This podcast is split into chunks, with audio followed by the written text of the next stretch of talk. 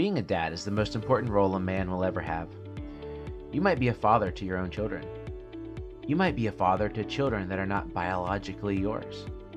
You might be a father figure for children without a father. But no matter what you are, you are the earthly father they look up to. Hello, I'm Adam, and this is the Dads, God, and Donuts podcast. I am so excited about this week. I've been talking about it for months but I have a very special guest this week. His name is Kent Evans. And as we started the process of putting the podcast together and talking, we decided we had so much fun together. We're going to make it three podcast episodes.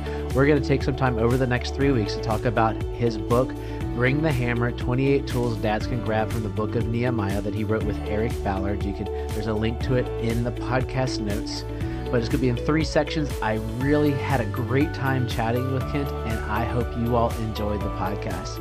So, without further ado, let's begin the podcast.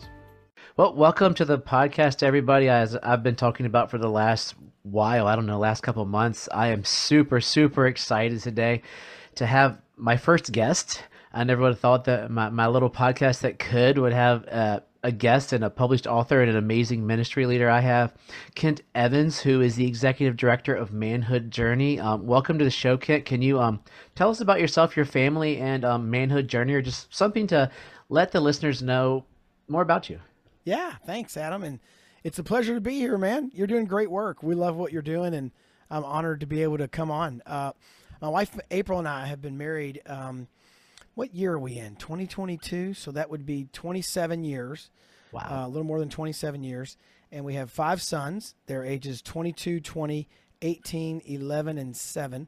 And our oldest son, Alex, is married. So we've had, we got our first girl in the family, amazing daughter in law, Gracie. And so uh, five boys, a daughter in law, and a lovely wife of 27 years. And I live in Louisville, Kentucky, if that's a little, you know, kind of bio context for your listener. Nice, nice. Um, yeah, and you also I, I found you partially through one your amazing podcast that you do with Lawson Brown called the Father on Purpose podcast. Uh, what led you to start podcasting, and what have you learned or enjoyed in the last year that you've been podcasting? Yeah, what led me there was uh, well, two things. One, you know, it seems like podcasting is uh, a, a, very um, e- not easy, but a very uh, well worn way of getting content out. It's a great method. I love the format. It's easy for me to consume them. So, like, you know, podcasting is great just in general, but specifically, I've known Lawson about 20 years. And uh, every time he and I get together, uh, he lives out of town from me and has for the last decade or so not been near me geographically.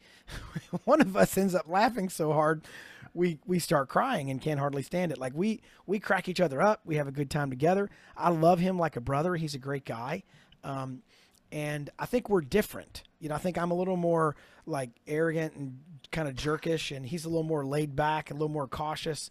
Uh, and he's got a deep radio voice. I got this weirder voice, and so I think we complement each other well. But part of it was just I wanted to hang out with him uh, as more often, and we love doing the podcast. It's a lot of fun. Uh, it's it's if you haven't had a chance to listen to it, check it out. Once again, it's called the Father on Purpose podcast. And I was telling Kent when we talked the first time that I really enjoy it because it's you can tell that you all are having fun. It's not one of those. A lot of times you get a podcast and and Christian guys especially, we think we got to be so serious and stoic and churchy, right. but you guys are having fun, and I believe that's what Jesus wants. Yeah. Well, and you know the other thing, Adam, we're ours is aimed at fathers specifically, and um, I think fatherhood is hard and is challenging, and most dads feel like they're failing and aren't doing a good job. And you know, I don't bump, I don't bump into a lot of guys who go, "Man, I'm just killing this fatherhood thing. I'm crushing it." There's, it's usually the opposite. And so, Lawson and I talk a lot about the recipe uh, of our podcast, and we want a good, healthy amount of like sprinkling in of humor and fun and uh, that kind of thing, just to give dads a bit of a break. Man, fatherhood can be kind of rough. Yeah, it's that's the theme of our uh, my small group. The Dads, Gods, and Donuts. The name of the podcast is the po- the small group we have, and we are that group that you'll see in the corner, just laughing and cracking up. And we once were in this place where there's this other group of. I know the guys. They're awesome dudes, very nice, very uh, very faithful, great guys, but they were just so stoic and quiet. And I bet you we distracted them all the time because you would just hear us rolling and we're just, just laughing our brains out. And we're reading the Gospels chronologically. So we're reading the Bible, then we'll discuss it, how it relates to fatherhood. And then somebody have a joke or something. We're laughing as we're going through it. And it's just, I think that's how it's meant to be. And especially as guys, and it's, it's just fun. There's an old Billy Joel song where he says, "We might be laughing a bit too loud, but laughing never hurt no one." Uh, and so uh, I love the I love that idea, and I love I'd love to hang out with your group sometime, man. If I'm ever in town, I want to come oh. laugh with you guys. You're always always welcome. Yeah, we um we now meet Mondays. We used to meet in a Wegmans. Now we found a nice little house so we don't distract the world. The neighborhood can hear us laughing. so, the, what, uh, what uh, you wrote a book recently called "Bring Your Hammer: 28 Tools Dads Can Grab" from the Book of Nehemiah, and you wrote it with a guy named Eric Ballard, and that's that's what we're going to talk about, sort of as the crux of the show. As I got into just deciding what we're going to do with this podcast, I decided we'll probably do it in a couple sessions. So everybody listening, if, if you love listening to us, you're going to get a couple weeks of this. We're going to chat it up and we're going to talk about three specific chapters, but we'll get to that in a moment. But before we dive in, what led you to write this book with Eric? What was the, the idea, the background, and why did you choose Nehemiah? Well, I remember uh, years ago I read a book by an, a really talented author and pastor named Mark Batterson. Actually, he lives up near you, yeah. right? And it was called The Circle Maker, and he talked about your reticular activating system, and he talked about that part of your brain that causes you to start noticing things that you might have otherwise ignored. And so, like it's like the red car effect, right? If you if you go buy a red car, all of a sudden you notice red cars all the time. And uh, that was the first time I ever heard about that part of your brain from Mark's book. And for me, the the metaphor is that's like fatherhood for me. So anytime I'm reading through something, I could be shopping for something at Walmart, I could be, you know, browsing books on Amazon, and I'm always seeing fatherhood in everything that I'm doing, for better or for worse, right? It's an occupational hazard in what I'm doing for a living these days. And I read the book of Nehemiah about five or six years ago. Again, I've read it before, but I read it again about five, six years ago.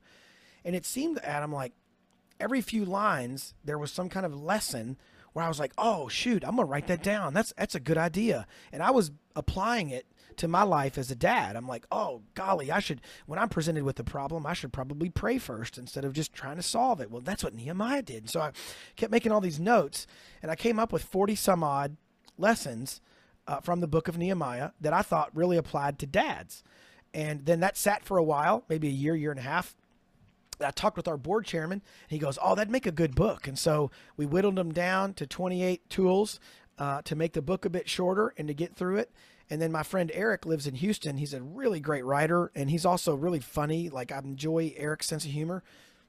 And I went to Eric and I said, "Hey, man, I got this idea for a book. I want to write about a third or a half of it. You know, would you be willing to write the other half?" And we worked it out, and he did it, and I'm really happy with how it turned out.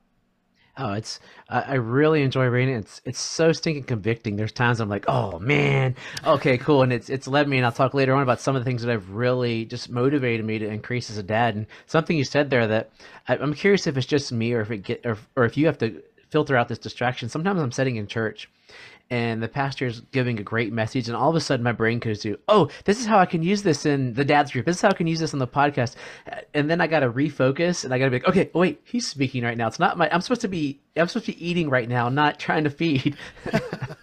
you know, it's interesting. I heard a guy today who was interviewed on another podcast, and he he's a pastor and they were talking about the state of the modern church and what some of the challenges are. And he said, I think one of the challenges is that pastors have forgotten that their number one job as a pastor is the cultivation and nurturing of their own soul.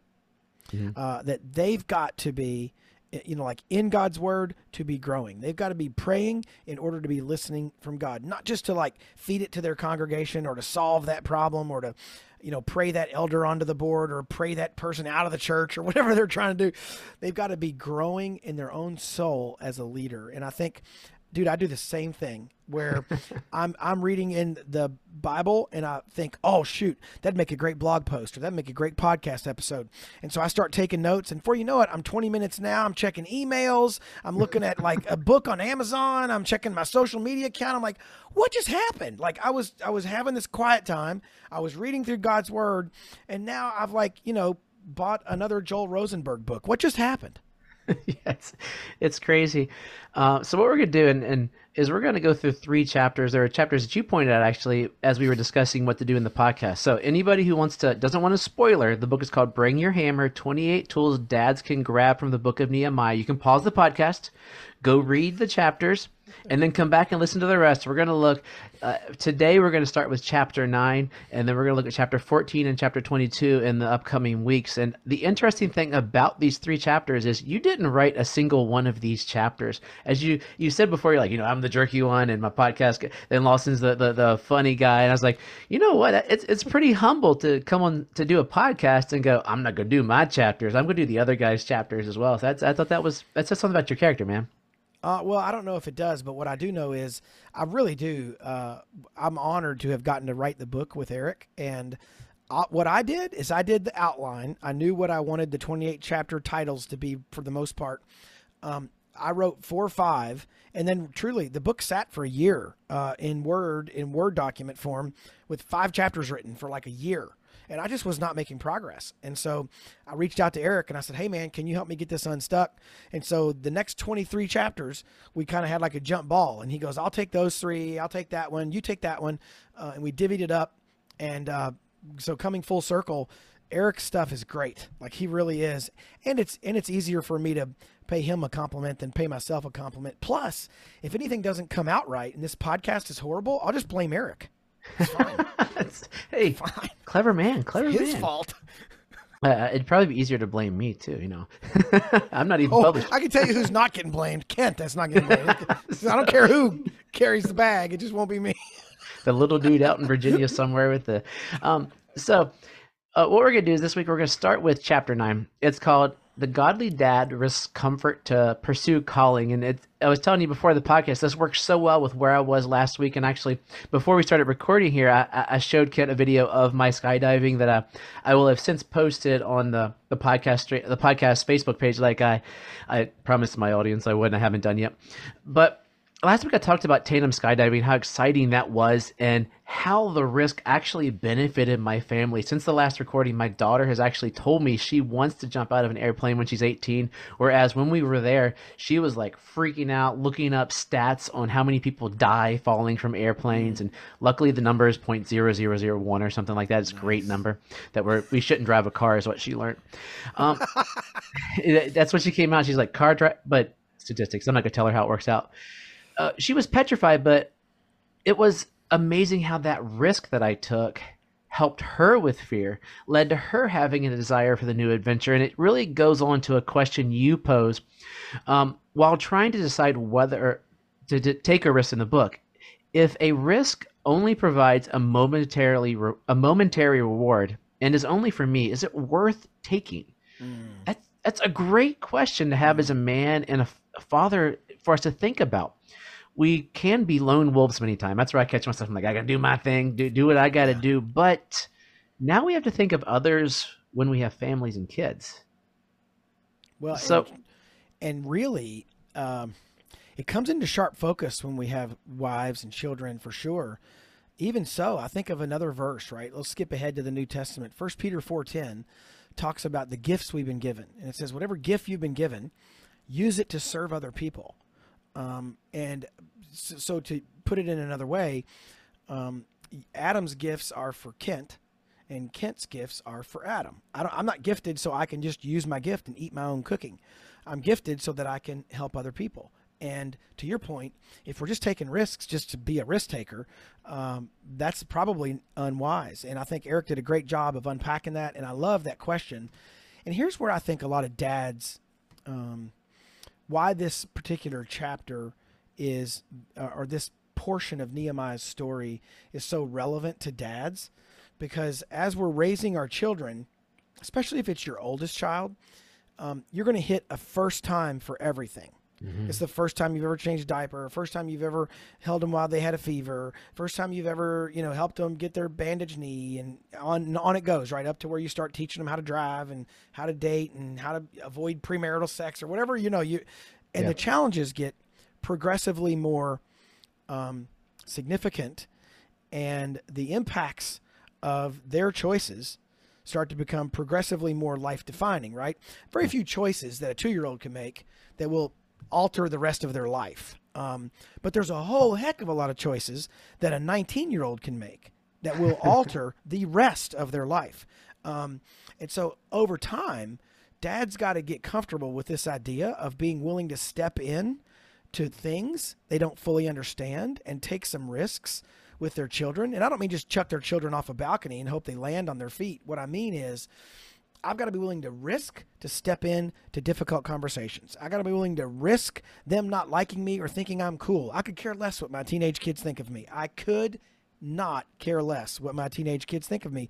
I'm their dad. I'm not their friend. And I've got to be willing to risk that sort of stuff. Uh, just like Nehemiah did. He was in this cushy job in the palace. His brother comes and tell him Jerusalem's all broken down.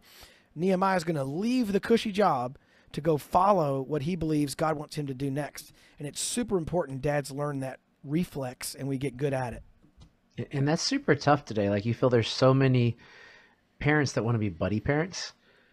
And I, I, see that a lot with a lot of kids. Like, yeah, my best friend's my mom. I'm 11. Your best friend shouldn't be your mom. You should love your mom. You should be close to your dad. You should. That should be. If, if your best friend, then they're. You know, my. I don't. My if, my if my best friend tells me things, there's things I'm not gonna do. But if my best friend says clean my room, I'm not gonna clean my room. I'm gonna be like, come on, dude, let's hang out and eat some hot dogs and you know go play video games or something. And it's it's a it's a almost counter countercultural. I don't know if it is countercultural at this point, but you know, it's parents have become more of the buddy parent, and there is a friendship of parenting, but there's also a author authoritative authoritarian well, part of think, parenting as well. I think there, there's a there's a there's a progression, right? Where early, yeah. you got to keep your kid out of traffic. You know, you got to keep them from like drinking. Um, you know poison under the sink right you got to there's things you got to do to ensure your children are safe and that they uh, can live. And then as Christians, we're commanded to raise our children in the fear and admonition of the Lord. We're commanded to teach our children God's commands. We're commanded to provide instruction. Fathers are commanded not to exasperate their children, but to raise them in the fear and in knowledge of the Lord. And so there's a lot of commands that as parents we are commanded to do. Um, later, we really do get to enjoy them as friends. You know, I'm, now yeah. I'm getting to the point where my some of my kids are older, and I'm in more of the coaching, sort of mentoring. Uh, even for my oldest son uh, and his wife, um, yeah, I'm I'm I'm their friend. I can be their friend now because we walked through all those other phases when I was doing the hardcore training and the hardcore discipline and the hardcore life instruction. That all has to happen before you can really be a friend. Yeah, my, my parents almost told me sort of the same thing when I was being a knucklehead as I got older. They said, you know, we taught you a lot till 18. We can we can teach you more, but now you're making your choices. Like you you, yeah. you mentioned, as you got older, it's life changing, and they just said, you know, through those years when you weren't making great choices, we prayed for you and got me here. I guess is, is that yeah. um, so that, that goes to uh, something I I noticed um one of the ultimate truths really in that chapter that I was talking about last week about my, with my skydiving and one uh-huh. of the uh-huh. points I made was that the biggest thing we can do is share Jesus. One of the uh, something that was written in the book was this full life only comes. So a full life that you give up by playing it safe too often, not taking a risk, but a full life only comes from following Jesus. And in biblical times and many places today, following Jesus was a risk. But mm. faith is risk in action. Even in our first world American society, where pretty much it's, it's kind of weird to think like I'm a teacher and I'm sort of like, yeah, I'm in the upper, you know, 2% of world wealth and it's crazy to think, but it's risky to say we're Christians. It's, it's kind of crazy to think that like in American mm-hmm. society, there's times where we just, you know, it's, we think about, you know, Peter got crucified upside down, all, all the risks that they have, or, you know, go, go walk down the streets of a Middle Eastern country where it's or that where it's not safe to be a Christian, say, "Hey, I believe in Jesus." Oh goodness, but that's it's a our risk is different, but there's still a risk, and some dads might not step up because they feel that risk or they feel that pressure that it might not be cool, might not be the it's, cool dad. And sometimes I think Adam, risk is often it's like the boogeyman in the corner. We perceive it to be a big risk when it may or may not actually be a big risk, right? So, for example, um, if you look around the world at other cultures, there's a lot of places, as you pointed out, where deciding to follow Christ is in fact putting your life at risk. And so some of us in America, we we use a word like persecution of Christians, and I think, um, yeah, I mean, like I I get where that word's coming from. Like I understand why people might feel, you know, but what's really happening mostly in America is Christians are being like inconvenienced. Uh, they're being they're yeah, being judged or they're being maybe ridiculed, right? But we're not quite being persecuted when you compare it to what's happening in other parts of the world where it literally is life and death to follow yeah. Jesus. And so the kinds of risks that we have to take as American dads usually are not the life and limb kinds of risks that we would take if we were in another part of the world. But even so, right? If you're afraid of heights, uh, 20 feet's just as bad as 200, right? If you're going to die either way. And so sometimes I think God wants us to take those risks so we can realize on the other side, man, there really wasn't that big of a risk to begin with. Uh, I remember when we when I f- went full time into ministry work, my income was kind of at, at more risk. At least it felt that way, right? Where I was making good money as a business guy, as an executive in a company, and when I was going to go out full time, I had to go raise my own, you know, funding, and we're a little nonprofit, so we go out and, you know, hustle up our do- donations here and there and try to make ends meet. Uh, but you know what's funny, Adam? I told a friend of mine who's launching a nonprofit about a year ago. Uh, I told him, I said, Jeff, Manhood Journey has been going out of business in six months for five years. and that is not a joke. It's like absolutely that's true. It's it's August. You and I are recording this show in August. I have no idea whether we will be in business by February, right? However, God's continued to lay track out in front of our little train and and we've sometimes gone a little faster than the track and gotten, you know, off in the rocks a little and then we come back and he puts us back on track. But he's continued to be faithful and what we find on the other side of taking some of those risks is that um, the reward is we not just discover, oh, we got plenty of money or oh, everything goes great, but we find out that, like God said, He will never leave us or forsake us, and He is faithful. Ah, that that's amazing. It sort of leads to another quote from the chapter that I really I really enjoyed, and the, you should see the chapters when I, I, have it on Kindle, and I got like red highlight here, blue highlight here, pink, green. Like I, am trying to highlight in sections so I know what I want to talk about here, or what I want to retain from my brain, or when I go back through. See, it says, before we can ever reach anything God has called us to do, we first have to decide to go. Action is such a part of being a man, a father, a leader. So many of us just sit and wait. Like as a society, we sit and wait and think God's gonna come and do it for us. He's gonna do everything. You know, he's the God. He's he's the benevolent being that's gonna you know puppet us around. And but he did the ultimate for us already. We need to step up and go. We got the spirit in us. It's literally the Great Commission, and it just sort of it's it's, a motivating factor. So it sounds exactly like what you were sort of alluding to or leading in right there with manhood journey. You know. Uh I think it was John Wooden, the coach of UCLA back in the 60s and 70s, and he said, Don't tell me what you're going to do, show me. And it was one of his great lines, right? And he had all these life lessons. He was a great leader, great Christian guy. And uh, he said, Don't tell me what you're going to do, show me. Um, and I, I, find that to be um, such a healthy uh, grid to kind of shake things through is am I just saying I'm going to do this thing? Am I just saying that I'm going to be, uh, you know, a little more serious about managing my family's debt, but I'm still, you know, playing $60 rounds of golf every weekend? Am I just saying that I'm going to, you know, not look at that internet pornography anymore, but you know what? I still keep that one password or that one social media account. Am I just saying that I'm going to raise and disciple my children, but when it comes to like the really tough conversations, I tell them, "Oh, that's my wife's department." Um, we've got to get to that place where, as Christian men, and especially as dads, our kids see us taking those actions. They see us taking those bold steps. Jesus didn't just sit up in heaven and say, "Yeah, I'm going to come down and save you people." I, no, seriously, tomorrow, next day, I, am coming. I'm serious. I'm going to do it. You, I, you count on it. He did it. He did it. Right. He came yeah. down here. He walked in our shoes. He died that sacrificial death, and I think that's the role model that we all have as men and as dads is Jesus Himself. We got to take that action.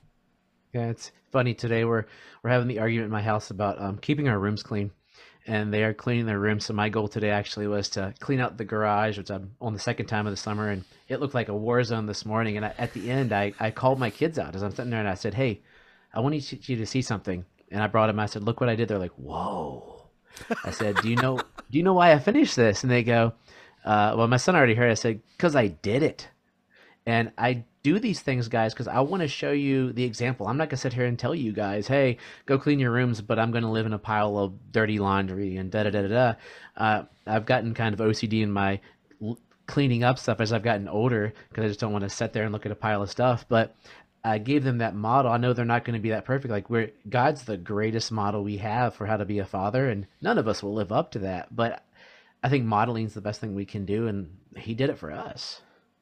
Yeah, as as we said, Paul says, um, "Follow me as I follow Christ," uh, and I think that's a great line because he's saying, "Yeah, yeah, follow me. Like I'm gonna go. I'm I, I'm I'm gonna be a good example, but you you can follow me as long as I'm following Christ." And I think he gives us the out right where he's saying, "If I get off track, stop following me. You just keep your eyes focused on Jesus." but that's so important for us as dads is that we do want to set the example. I remember um, Stephen Kendrick, the filmmaker, uh, in the movie, in the fatherhood documentary they released last year called Show Me the Father.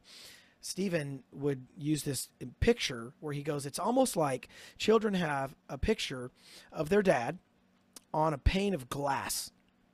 And you can kind of see the picture, not great, but it's like it's on a pane of glass, but you can see through it. And what they do is they hold that pane of glass up to God the Father and they see God through their earthly dad. Yeah. Uh, and he goes, and we are their first picture, representation, or image of what is a father. And the degree to which we walk faithfully and we're setting an example, not again, not perfect. We don't got to be perfect. Heck, sometimes when we blow it, that's a great opportunity to come back, apologize, repent, ask for forgiveness. Even that is a great yeah. example of how to blow it and get back on the horse when we're doing that, we give our kids a good chance of relating to God the Father uh, at a very healthy level when they're 18 or 20 and they fly the coop. Yeah. Oh, that's so true. Actually, um, after you told me about the movie, I'd heard of it, but the only place I can find is on Starz. So I got myself a free, uh, or I got a two month subscription through Amazon Prime for Starz, so I could watch the video. And um, I'm watching the movie in segments, and it's it's pretty awesome. So, and that sort of leads to basically the last little chunk question I have from this chapter, and it's talking about risks. Like we talk about risks, they start at home. They're not the, the risks as a, as a parent. We have to be willing to have those hard conversations, and a lot of people are are avoiding.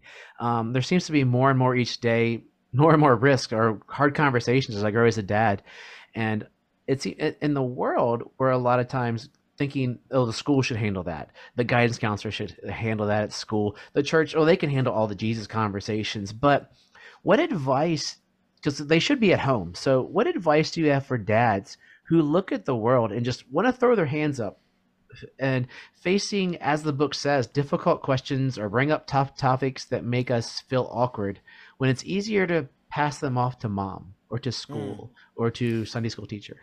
Man, that's like a soapbox where if I get up on that thing, this episode is going to get really long. Uh, there's there's an old Bob Newhart. You can look it up on YouTube. It's hilarious when Bob Newhart was this comedian. If you're too young yeah. to know who that is, so a lot of your listeners might be too young. He was a very funny comedian back in the 60s, 70s, and 80s. And uh, he had this one gag he did where he was a counselor, like a therapist. And people would come in and they would talk for five minutes and he'd go, mm-hmm, mm-hmm, mm-hmm, not say anything. And then he would get done with all their stuff, and he would say, "Okay, I know what to tell you." And they'd say, "What?" And he'd go, "Stop it." And that was it. and that was it. And then the the person would look back at him and go, "That's it." And he'd go, "Yeah, yeah, yeah. Stop it. Stop it."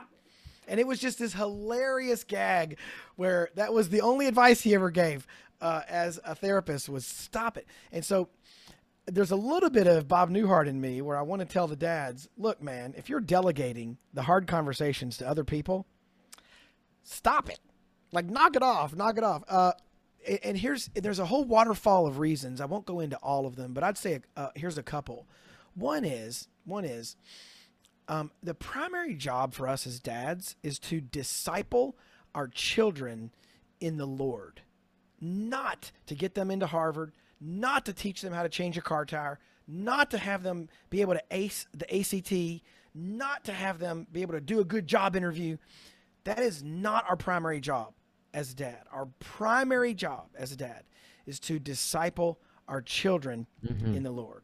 And so if that's your lens, if that's the thing you go, well, if that's my primary job, well then shoot, man, I want to have conversations with my kids about theology.